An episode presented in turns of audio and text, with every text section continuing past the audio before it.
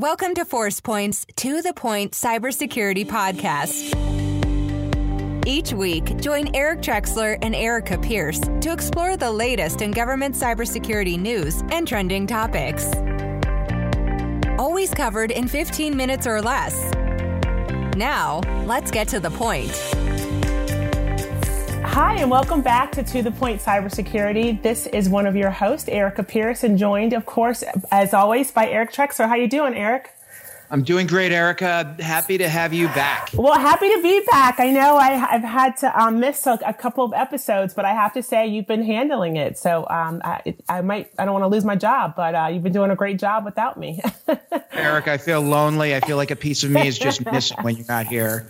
I'm happy to have you back. Well, I'm back. So we have a great guest today. We have Toby Ryan of Forcepoint, who is the VP of Analytics Engineering. Sorry about that. How you doing, Toby? And thanks for being on the podcast. Good. How are you? Thanks for having me. Good. Toby is the scientist of scientists in the organization, really making the products do what crazy people, including Toby, think up, dream up as the art of the possible. He and his team deliver the capability. It's great. Well, I was going to say, with a title like that, obviously you're very smart. So we're excited to have this conversation with you today and learn a little bit more. So let's start here. So, we always do a little prep before the podcast, and we were talking about, Toby, how a lot of your focus is building technology and understanding how it interacts just with the human mind. And I know that's been it's been a common theme that we've had throughout the podcast. And if you look, if anyone who heard a few episodes ago, maybe about, 6 or 7 episodes ago, I was talking about how I actually clicked on a phishing email, even though I co-host a cybersecurity podcast. Oh, we're going back to that again? And, Which one? And we don't, no need for the details. But, and it's funny because something came up at the organization that I work with most recently, where we were changing sort of the marketing platform for our internal emails. And a couple of folks within the organization were hesitant to click on them because they said, we've been taught that when it looks different than what we've seen, we should not click. And so it's good. Funny, which is good, right? It means the training is working, but now we're trying to actually, tell them, but we want you to click even though it looks different. And so it's trying to figure out, how do you, change that mindset, but also keep the right mindset, especially when you're thinking about it from a technology and security standpoint. So Toby, that was my long way of asking you. How do you approach those types of things, especially when it comes to, just your very basic phishing emails, which we've all seen. And as humans, some of us, I'm sure it's maybe a 50-50, don't know the percentage that we want to click. Some of us are hesitant to click. How do you navigate that, especially when you're thinking about, new products and services to enhance security? Yeah, absolutely. And it's interesting that you bring up phishing as an example. I think a lot of the major reports out there on sort of the state of cybersecurity show that phishing is still absolutely the number one, threat and intrusion vector. Because it works. It works. And it's well over 90% if you average most of those reports together. So 9 out of every 10 attacks starts with spear phishing or phishing because it works. But yet, conversely, there is a huge part of the cybersecurity industry that's devoted to stopping phishing. Through, edge type defensive devices. So if you think about the path of a phishing email, it has to go through firewalls. It has to go through web security. It has to go through email, AV, proxy, all kinds of things. We call this millions of dollars of product. Yeah. Right? Absolutely. And yet it still gets through. And advanced persistent threats are very, very good at it. And so the idea is, how do you detect that? Well, you have to look at the behavior of what happens when you click on a phishing email. Sort of the, if you remember back in the 80s and the 90s, the detection methodology was very signature-based. Hey, if you see A and A is bad, then fire an alert. We've moved forward to the point where we understand that both humans and devices exhibit behavior. And in order for a phishing email to be successful, let's say that you're an enterprise user of Outlook, like most organizations are. Outlook has to do something. Mm-hmm. Malware doesn't magically execute.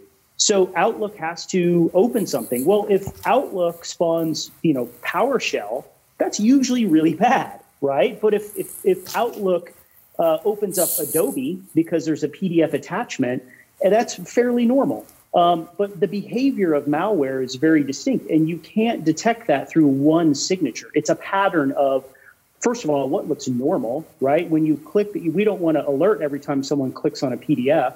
So if someone clicks on a PDF and Adobe, spins up and it does something, that's very normal. But if you click on that PDF and Adobe spawns PowerShell, that's a problem. That's not really Adobe. And so you detect that through a pattern of behavior. But you have to know what the pattern of normal looks like. And what's interesting about that is that's not a statistical shot in the dark or some kind of machine learning. It's actually quite basic. It's this is what a computer does when you click on an attachment. When you understand what happens when you click on an attachment, you're able to understand what's normal and what's not. You can use some of those methods as supporting detection methodologies. For example, if it spawns a process you've never seen before in your environment, that's an outlier. That weights it more heavily. But at the very core of it, it's actually much simpler than I think the cybersecurity industry makes it out to be. But Toby, if I'm a developer, I'm using PowerShell quite frequently. What you're saying here is it's really the application Outlook that gives you the tipper, if you will, that something's probably not right. Yeah, absolutely. And again, that comes from sort of, and I think that's one thing that I like a lot about Forcepoint is myself and a lot of people on my team are dedicated to understanding what, our company motto, free the good, stop the bad.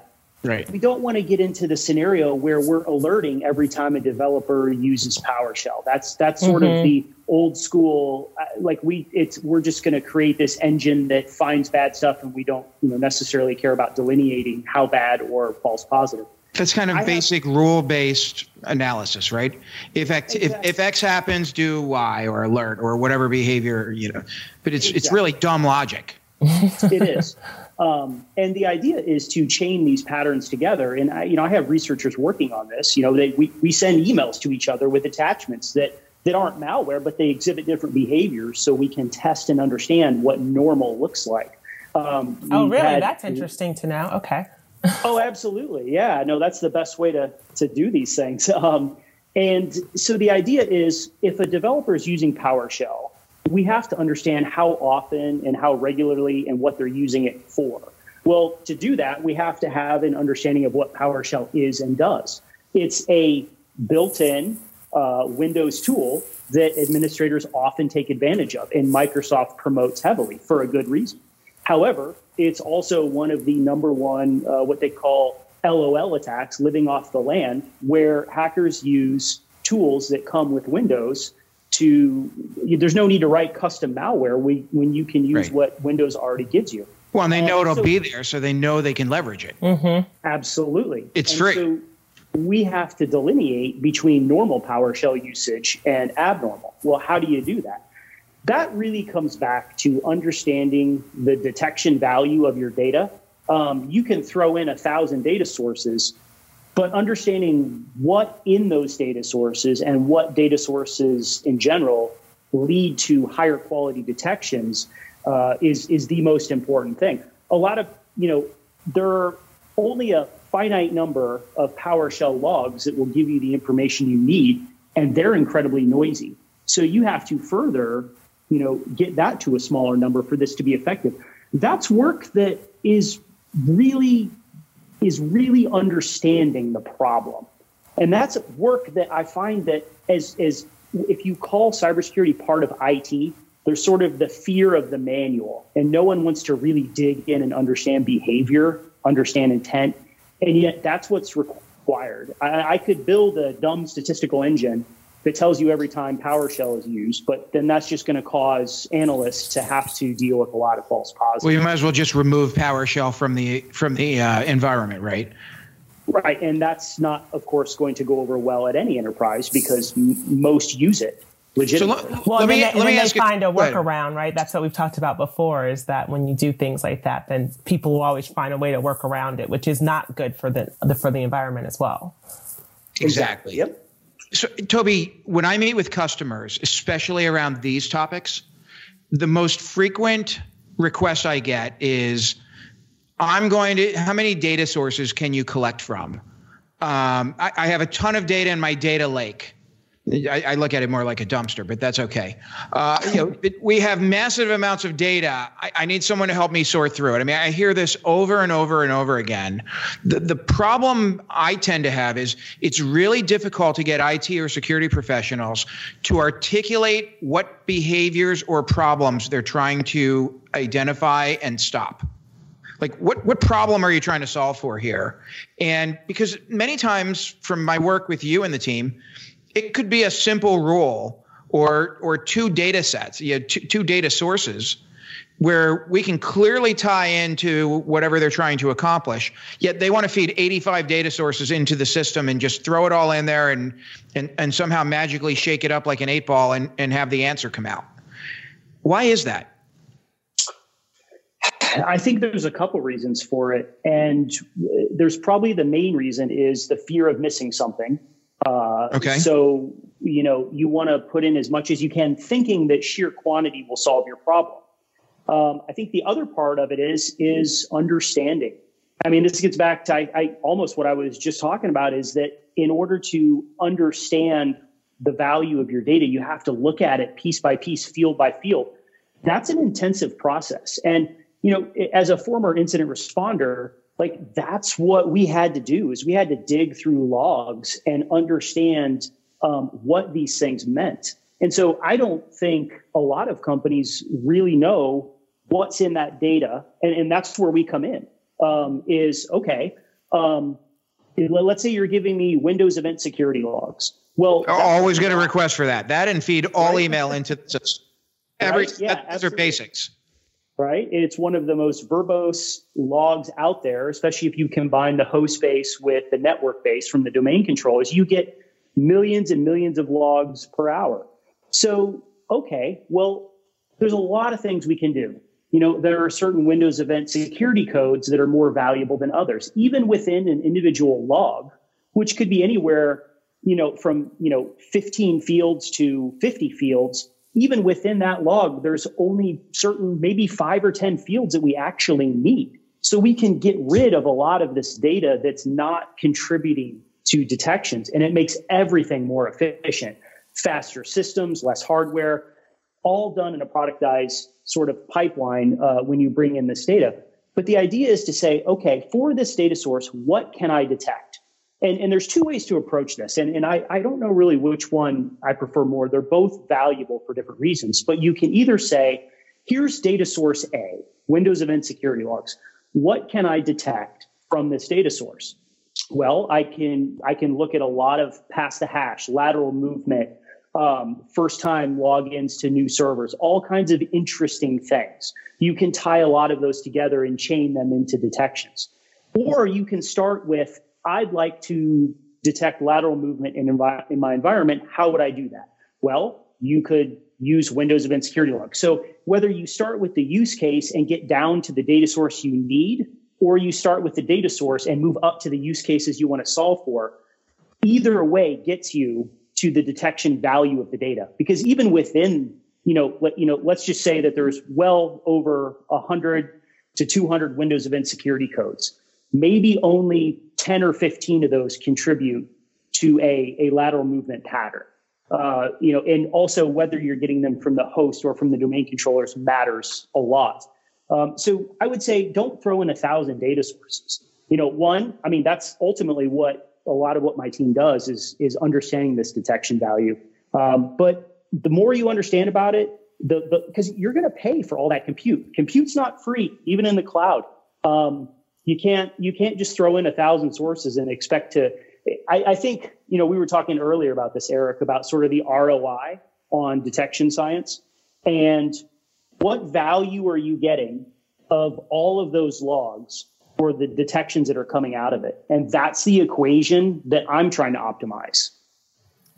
Yeah, it's interesting. We, you know, when you and I have spoken in the past, one of the main things that stuck out in our discussions, in my mind at least, was there are a couple of components that really determine which indicator or detection methodology you use, or when you choose to use it. And it's really mathematical complexity, as I recall, fidelity of the data source, and then the difficulty level of implementing.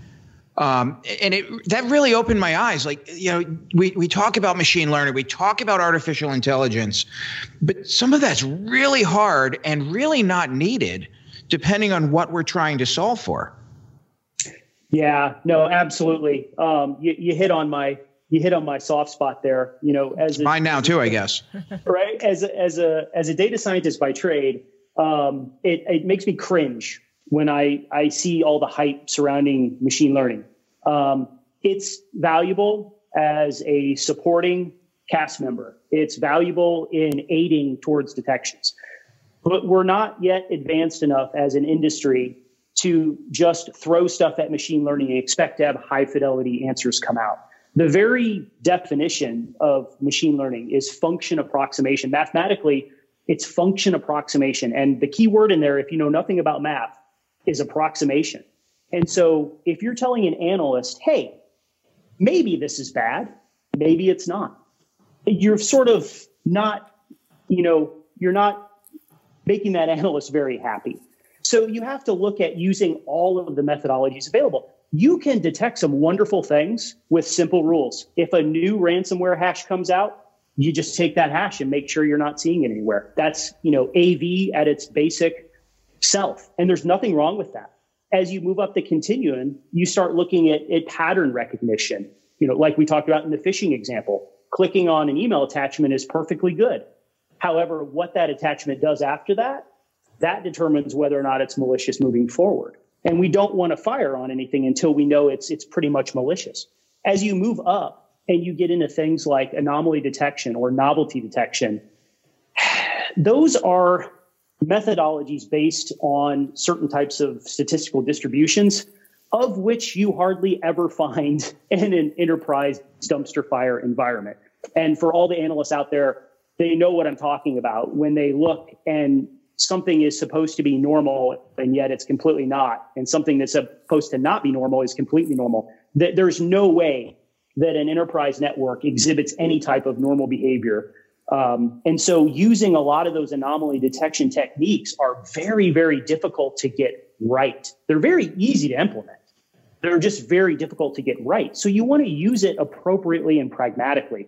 That's the problem, is I want to solve for the 95% that I can catch and see with a medium level of complexity. And then I'm going to move to that 5%. And I think as an industry, I think everyone's chasing the 5%, the shiny AI machine learning part. I mean, Erica, that's all we hear about, right? Artificial intelligence. Yeah. It's funny because that was my next question, and I know we don't have too much time left. Was, you know, you said that we're not advanced enough to, you know, sort of throw everything at machine learning or AI, and we've had a lot of episodes on that. But do you see that though in the future being a true component of the security industry? Or do you think it's, to your point, that we should just really stick to applying these simple rules, because you'll never be able to get, I guess, to the place where you could truly have by probably what's the wrong definition, given that you just gave us the true one, of what machine learning and AI is supposed to, in theory, do, or what it aspires to do? Yeah, you know, I think we're going to get better at it. And I think we're going to get better at it by looking at it and realizing what it is and acknowledging that it's a supporting cast member in reality. It will give you very good answers. It's just whether or not those answers stand alone by themselves as being sufficient to call out a detection as something that's a true detection. You know, I think I certainly love the application of machine learning as a contributing observable into a detection pattern. But I can't think of anything that we have that says we're just going to leave it to the machine to figure this out and tell us yes or no. And when you say we, you mean the industry. Yeah, the industry. Absolutely. Yeah. Here you go, machine. We just feed it in and get the right answers back. Yeah, and I think what you saw at the beginning of this hype about 5 to 8 years ago, in that time frame when the hype was really starting to enter the hype cycle, was the expectation. And that's just not reality. Now, the reality is it's very important. I don't want to go back to the early 90s where it's just simple rules. I want to combine the best of all worlds. I want to say, hey, I have simple rule A, complex rule B, and machine learning classification C. And I want to take A, B, and C and make detection D. Now that is absolutely where I think the future is. That's certainly what we're trying to do. I feel that's cutting edge. It's taking all of the best things. And by the way, that covers a lot of the data sources that you see in the cybersecurity world. You can get those things from all those data sources. I think that's where it's going. And it's not that the focus is on AI and machine learning. It's the application and how it relates to a greater cybersecurity detection. I think it's good science. I just think it's being misused. It's amazing because all of my customers are talking about AI, talking about machine learning. That's where they're spending their money. That's the solution for the future. And, you know, like you, Toby, I was in the military. I was in the Army. I keep going back to the KISS principle. I mean, I was an infantryman. I don't know. Keep it simple. Stupid. It served me so well over my lifetime. Like, we aren't even getting basics right in this industry. I think everyone's watching a lot of Black Mirror, so we just want the answer to everything to be machine learning. You think learning. That's it? Yeah. Look, even our emails now on Gmail are using, things like machine learning. So I think that's what everyone thinks across every industry. It's the answer, I believe. So I don't know. I feel like as soon as the machine learns something, I don't know. I just, the adversary shifts and all of a sudden the models have to change. Right? The baseline has to be able to react, and there's a lag factor, even in the best of models that I've seen in practice. We're not there yet. You know, if you think about it, what's interesting is if you go back to like the genesis of AI, up at Dartmouth College, people like Claude Shannon get together, like, how do we make a machine think like a human? And that's been the challenge ever since, that happened. And until you can replicate completely the mind of an attacker or an insider threat, I don't think you're going to be able to achieve what the true definition of AI is. I think we'll get part of the way there with some machine learning techniques, but the challenge has always been to replicate the human brain. And I think we all know how hard that is. And you just said it, when the adversary changes tactics, is the algorithm smart enough to change with it? Now, I'm a huge proponent of a human coming in and interacting with the machine learning algorithm to make it better. Agreed. It was like a reinforcement kind of way. Now that's great. Now that's very powerful, right? But if you just expect the machine to do it, it's not going to happen. Erica, question for you. You're a semi-complex individual. Do you think a machine's ever going to figure out what you're going to do next? Good question. Well, and would that be a good thing? Well, sometimes I don't know. I'll be honest. I am someone that actually does watch a lot of Black Mirror. And I do think those scenarios where you see the ability for, a machine to anticipate your thinking, where you're going, taking something that's on your mind and it just, you automatically have ordered it from Amazon without having to open your computer and things like that. I mean, I think it sounds a little scary, but it's an interesting concept. But I guess we'll see. I mean, who would have thought that we would have been using things like Uber 20 years ago? So you never know what we may rely on machines for 20 years from now. I'm always taken back to a conversation I had with Steve Grobman, CTO at McAfee. We were talking about the difference in machine learning and how scientists can predict where hurricanes are going to land with relatively high accuracy. You take a different type of meteorological event, though, like an earthquake. And despite the best of science today, we still can't predict. I mean, we can see signs. We know that activity is happening, but we don't know when that earthquake is going to strike and more importantly, where it's going to strike, unlike a hurricane. So there are certain things where the mathematics, the models, the science can absolutely apply.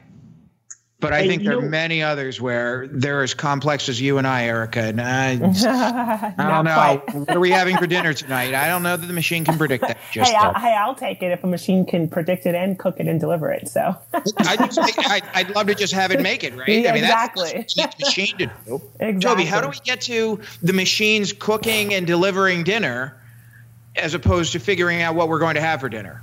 You know what? When that happens, let me know because I'll sign up for that. Yeah.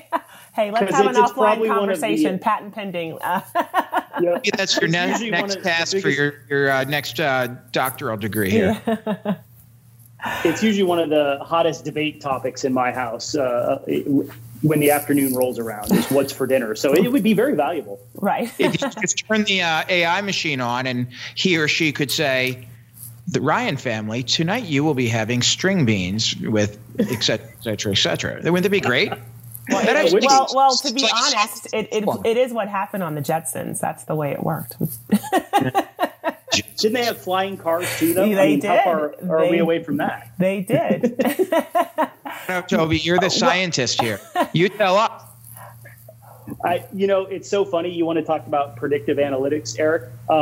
So as I'm sitting there when I was taking notes to talk about this podcast, I said, what Eric's talking about is KISS, right? Because also as a former infantryman, I'm like, this is just keep it simple, stupid. And so it's funny that you brought that up as I was writing it down in my notes without telling you. So I'm 1 for 1 so far. Maybe we're both simple. Hey, I'm okay with that.